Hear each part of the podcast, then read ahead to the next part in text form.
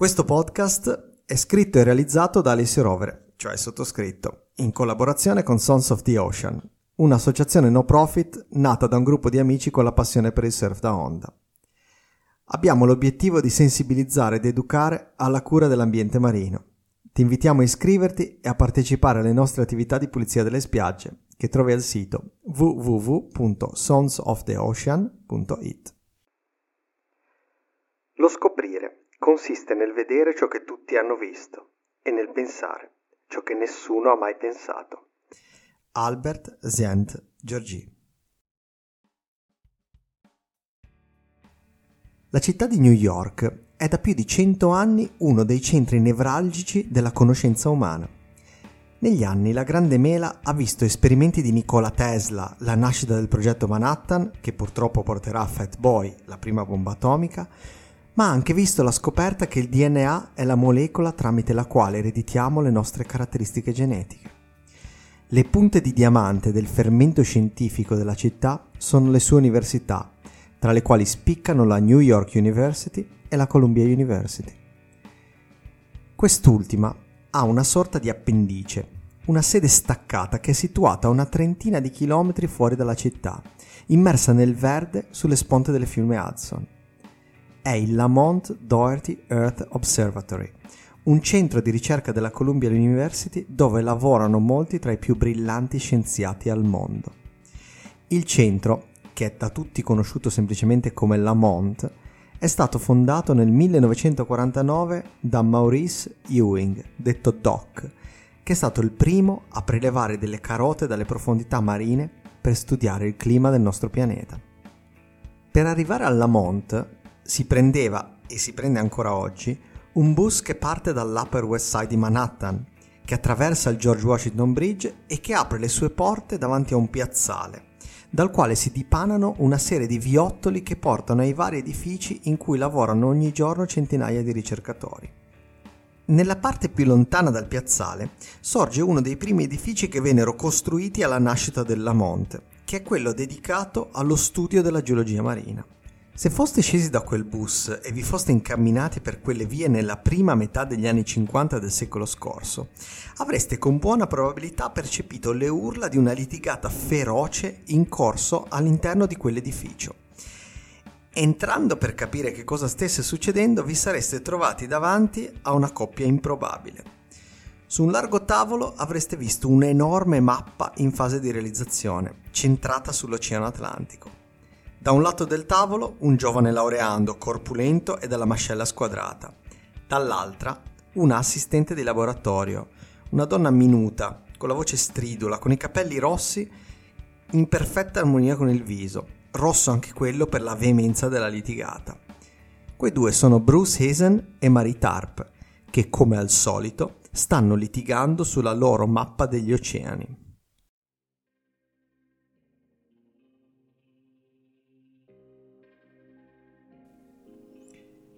Il mare rappresenta da sempre fonte di ispirazione e curiosità per l'essere umano. Dalle sue profondità fino alle grandi onde oceaniche, uomini e donne hanno dedicato la loro vita a studiare gli oceani, a esplorarli o semplicemente a giocarci dentro. Nel farlo hanno scoperto la natura e se stessi e a volte hanno fatto la storia. Io mi chiamo Alessio Rovere, sono un surfista, un professore universitario e il mare è la mia passione da sempre. Ma è anche il mio lavoro perché da più di dieci anni studio come cambiano le nostre coste. Nella prima stagione di questo podcast, realizzato insieme a Sons of the Ocean, abbiamo esplorato l'equilibrio precario tra surf e scienza e vi ho raccontato le onde che ci fanno sognare. In questa seconda stagione allarghiamo gli orizzonti e vi raccontiamo storie di mare. Perché da quella grande distesa blu e da chi le ha dedicato la propria vita c'è sempre qualcosa da imparare.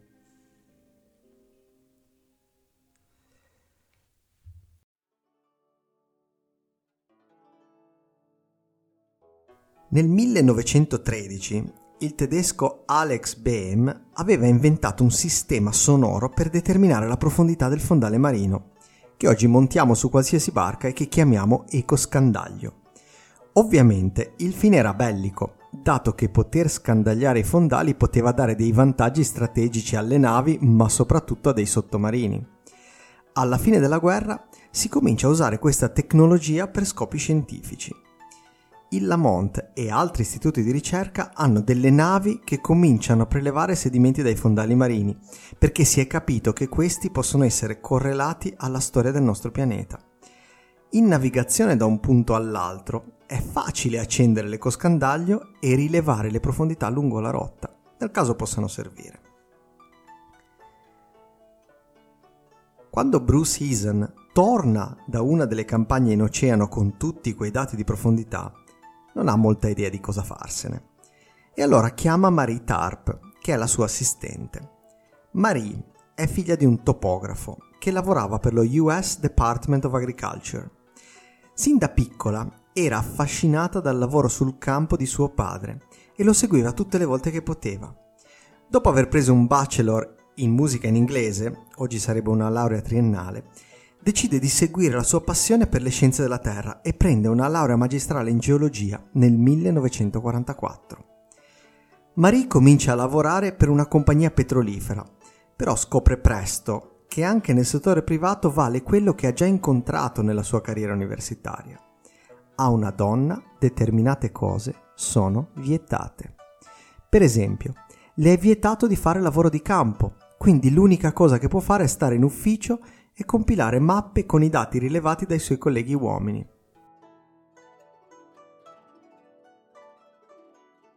Quello non è un lavoro che si addice alla giovane Marie, perché lei sogna di andare sul campo e quindi si sposta nella più progressiva New York.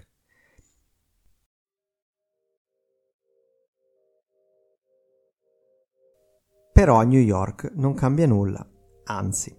Nel 1948 fa un colloquio con Doc Ewing per una posizione alla Columbia University, alla Mont. Durante il colloquio non dice di essere laureata in geologia, però Doc vede qualcosa in quella giovane che è intelligente e sveglia. E così Marie diventa una delle prime donne a lavorare alla Mont, ruolo assistente tecnica di uno studente, Bruce Eason appunto. Ma anche alla Mont, Marie non può soddisfare il sogno della sua vita, perché anche lì alle donne non è permesso di andare sulle navi da ricerca. D'altronde lo sanno tutti, no? Che le donne a bordo portano sfortuna. Quando Hazen le porta i dati di profondità, nel 1952, Marie fa quello che ha imparato a fare nella compagnia petrolifera prende questi enormi rulli di carta dove sono state registrate rotte, coordinate e profondità e inizia a metterli su una mappa. In quel momento la concezione generale è che il fondo degli oceani sia sostanzialmente piatto, senza grosse variazioni. Però Marie si rende presto conto che non è così. Cartografando tutti quei dati, a mano ovviamente perché i computer stanno nascendo solo in quegli anni, Marie si rende conto che l'Oceano Atlantico è attraversato da una sorta di cicatrice, che poi verrà chiamata dorsale. È una sorta di cresta molto alta in mezzo all'Oceano Atlantico, altro che fondali piatti.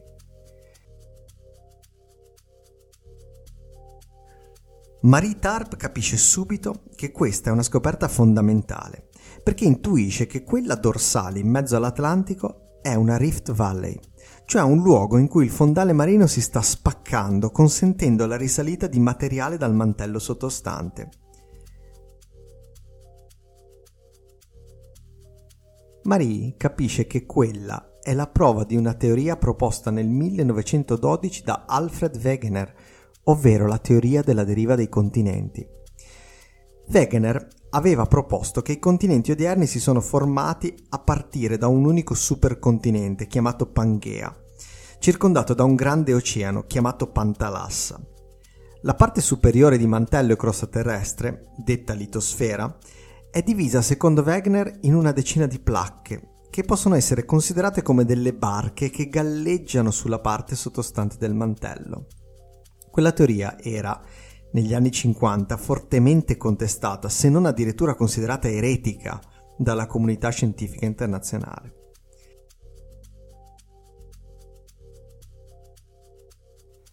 Trovando delle zone di espansione sul fondo dell'oceano, in concomitanza di placche diverse, Marie sapeva di avere posto un tassello fondamentale verso l'accettazione di quella teoria, che oggi è alla base della geologia moderna. Presenta le sue idee a Bruce Eason, che non la prende benissimo.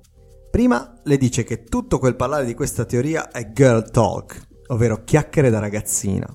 Cominciano a litigare furiosamente sulle mappe che Marie sta disegnando. Gli studenti dell'epoca, alcuni di loro oggi ricercatori alla Lamont, raccontano di mappe strappate e lanci di oggetti da entrambe le parti.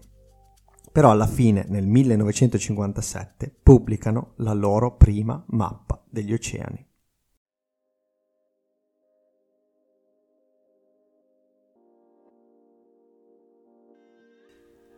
La comunità scientifica non la prende molto bene. Pochi credono che il lavoro di Marie Tarp e Eisen sia fedele alla realtà ma nel 1959 succede una cosa. C'è un convegno a New York dove Bruce, a Marie non è concesso di farlo, presenta il loro lavoro. È presente anche Jacques Cousteau, il famoso esploratore francese, che a un certo punto prende in disparte Marie e Bruce e gli dice che anche lui non ci credeva, come molti, a quella mappa, finché non ha deciso, con la sua nave Calypso, di passare sulla dorsale e di mandare sul fondo una telecamera. Quasi di impeto, in un momento non previsto durante la conferenza, Cousteau decide di far vedere a tutti i partecipanti che la dorsale è lì e lui ha le prove definitive. Ha fatto un video. Purtroppo, il direttore del Lamont, Doc Ewing, continua a non essere persuaso dalla teoria della deriva dei continenti e inizia a mettere i bastoni tra le ruote a Bruce e di riflesso anche a Marie. Sono cose che purtroppo succedono nel mondo della scienza, non sono belle, ma succedono. Nel 1964 Ewing taglia l'accesso a tutti i dati raccolti dalle navi della Monta Bruce. Non può licenziarlo perché è un professore alla Columbia University e quindi licenzia Marie. Però ormai è troppo tardi. Marie e Bruce hanno già iniziato il progetto di una vita, ovvero mappare tutti gli oceani del mondo come hanno fatto con l'Atlantico. Bruce riesce a trovare i fondi per continuare a pagare Marie con dei contratti esterni, principalmente dalla Marina degli Stati Uniti e dalla National Geographic Society. Marie quindi lavora dalla sua casa di Nyack, che è un piccolo paese poco distante da Lamont, sulle rive del Lazzo. Ovviamente, i due continuano a litigare sui dettagli della mappa degli oceani, che sta prendendo forma poco a poco nel salotto di Marie però formano anche una relazione intellettuale e affettiva molto forte. Difficile da capire per tanti, ma non per chi fa il lavoro del ricercatore. Quando due menti così eccezionali entrano in risonanza, è molto difficile che si separino. Una prova di questa relazione, che molti chiamano amore platonico, è che quando Bruce morirà nel 1977, Marie non riuscirà più a produrre nulla di nuovo in campo scientifico. Proprio nel 1977 Marie e Bruce avevano finito di stampare le bozze della mappa dei fondali oceanici di tutto il mondo. Bruce aveva quelle bozze con sé a bordo di una nave da ricerca al largo delle coste islandesi, quando fu colpito da un infarto, che gli fu fatale. La mappa dei fondali oceanici di Marie Tarp è una mappa stupenda. È stata concepita e creata da Marie sulla base dei dati collezionati da Bruce e da tanti altri ricercatori ed è stata disegnata dall'artista Heinrich Beran. È una sorta di rappresentazione degli oceani senza acqua e chi la guarda si sente immediatamente più vicino a quella grande distesa blu. Quella mappa oggi accoglie i visitatori che entrano alla Mount Doherty Earth Observatory una copia della mappa, le bozze e tutte le note di Marie Tarp sono conservate alla libreria del Congresso americano. Marie salirà su una nave oceanografica e tornerà alla Mont e ci rimarrà fino al 1983. Nel 1997 la libreria del Congresso americano la nominerà tra i quattro cartografi più influenti del Novecento, che è il secolo delle mappe. Passerà ad altra dimensione nel 2006 a 86 anni e rimarrà nella storia come la signora degli oceani, quella che per prima fu in grado di vedere, tramite la sua intelligenza, che al di sotto di migliaia di metri d'acqua c'è un vero e proprio pianeta inesplorato. Della vita della signora degli oceani, Marie Tarp, rimane sicuramente quella mappa straordinaria, ma rimane anche e soprattutto la sua eredità culturale. Marie era una donna alla quale non era stato consentito salire a bordo di una nave oceanografica una donna alla quale venne riconosciuta la maternità della sua scoperta solo dopo che Bruce Hazen aveva ricevuto il credito maggiore. Una donna che per molto tempo non è stata inclusa tra gli autori degli articoli scientifici pubblicati a partire dalle sue scoperte. Una donna che insieme a tante altre ha aperto la strada per tante donne che oggi lavorano nella scienza fianco a fianco dei loro colleghi uomini, da pari, sia nei centri di ricerca che nelle università, ma anche sul campo, sulle navi o nelle stazioni di ricerca, dai tropici all'Antartide. Una donna straordinaria, che al di là delle sue scoperte ci ha lasciato una storia come questa, che vale sempre la pena di raccontare per far capire a tutti che migliorare la nostra società, renderla sempre più equa e giusta, è un dovere nei confronti del genere umano.